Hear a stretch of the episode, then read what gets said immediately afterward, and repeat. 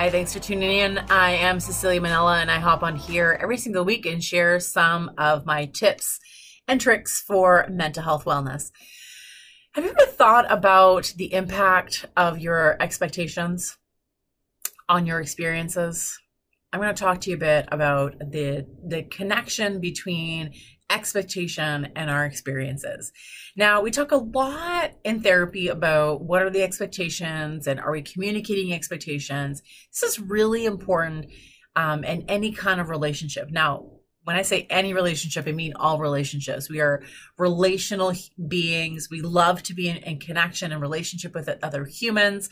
So this is pretty much applicable to you and everybody else. So, expectations are these thought patterns that we have about how we think something should be or someone should be. So, the word should will be a red flag for you to know that that's an expectation. So, if you ever find yourself thinking should, or you say you say the word should, um, know that that means there's an expectation attached to whatever it is that you're saying. So, should is an indication of expectation. Now, expectations in general are not bad. They're not bad or good. They actually don't exist in this morality of good or bad.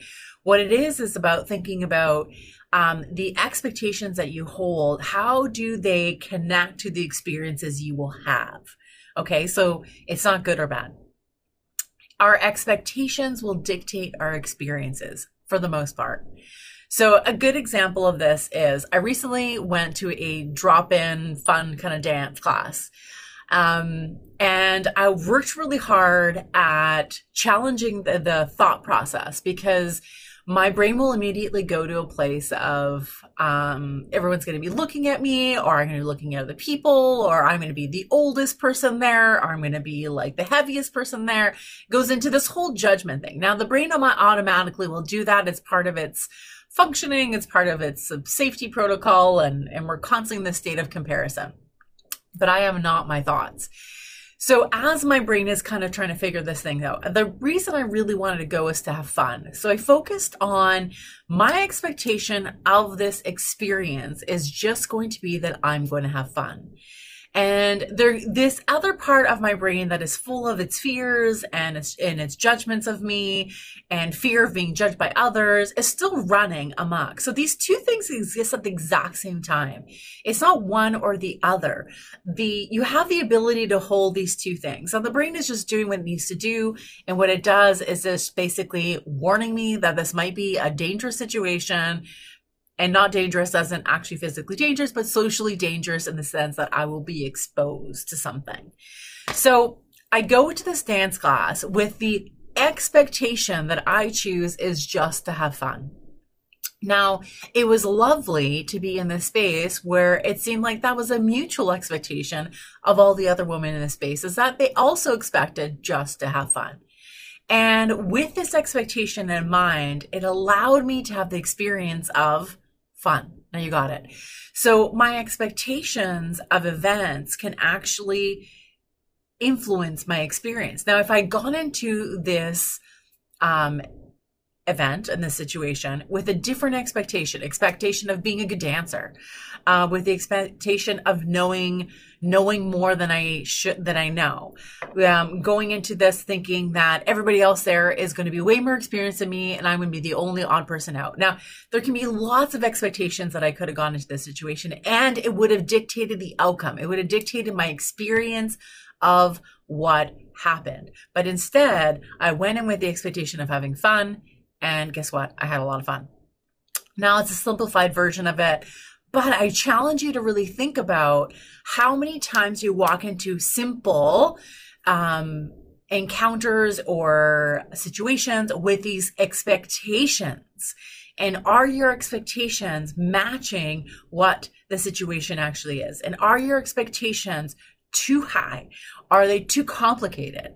And if they are, then maybe we need to just simplify them if we have expectations of another person and but they don't know about it we first need to communicate those things because if we don't communicate our expectations then that's really going to dictate the outcome of the experience because there's going to be disconnection there's going to be conflict because we're not communicating those things And if we have expectations and communicate them, it is up to the other person to say, I cannot meet those expectations. I don't have the capacity, the ability, the, the bandwidth to be able to meet those expectations. Now, it's important to realize that we hold expectations. So I have expectations. It has nothing to do with the other person. And that person has a right to say yes or no to those expectations. And no different than if someone were to give me expectations, I have a right to say I can meet those or I cannot meet those. So this is about boundaries as well. Expectations are about boundaries. What is it that you're thinking about that needs to happen? Um, what are the pressures that you're putting on this experience? And can you bring them back just a little bit?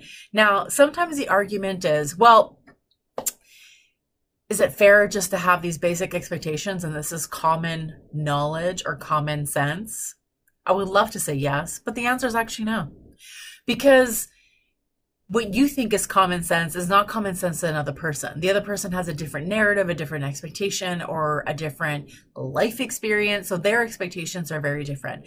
Every single person will have their own expectation based on their own life story and their own narrative, their own experiences, um, things that have happened to them. So we need to be communicating expectations to other people and checking ourselves with our own expectations. Because if our expectations are too high and not in a negative way, again, this is not a morality as high as like really good and golden and low is like a really bad thing if they're too high, which means they are not appropriate for the situation that is happening, they're not appropriate for the relationship, they're not appropriate for the situation, they're just not appropriate because they're couched in something else shame, guilt, um, how you feel about yourself, then they're too high. And we need to kind of lower them down to a place where we can communicate them openly to another person. We communicate them openly to ourselves so that we're we're honest with ourselves and aware of the expectations that we have so that we can enter the, these situations, the circumstances, the experience that we're going to have and know that we are the major influencer in how this actually turns out, that we determine most of all how this experience will go. So our expectations really do dictate our experiences to a large majority. Now I would say 99% of the time, our expectations will dictate the experience. And I know that you have, you have this, um, learned experience in your life because you probably have had a situation where you've had a, a you're with a friend or your sister or a spouse and you go to an event or a thing happens and you both walk away with a different understanding of that experience. Maybe you had a great time and your friend had a terrible time. Maybe you had a terrible time and your friend had a great time. Um, but there's a different story that goes along with that experiences. And because of that, it's about the expectation most of the time it's about our expectation. So I want you to dig into this. I want you to be really candid with yourself and challenge yourself to understand what are my expectations in this situation? Are they realistic? Are they too high? Am I setting myself up for having a terrible experience because I'm going in with expectations that are not appropriate for the situation? Can I change them and make them more appropriate? Can I make them a little bit more simple?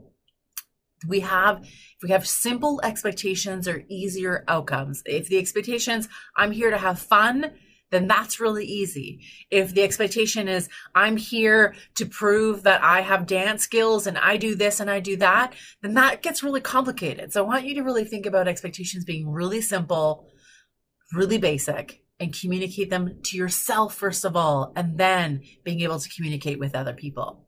So i hope you found this helpful and are going to dig into your expectations. I'll see you next week.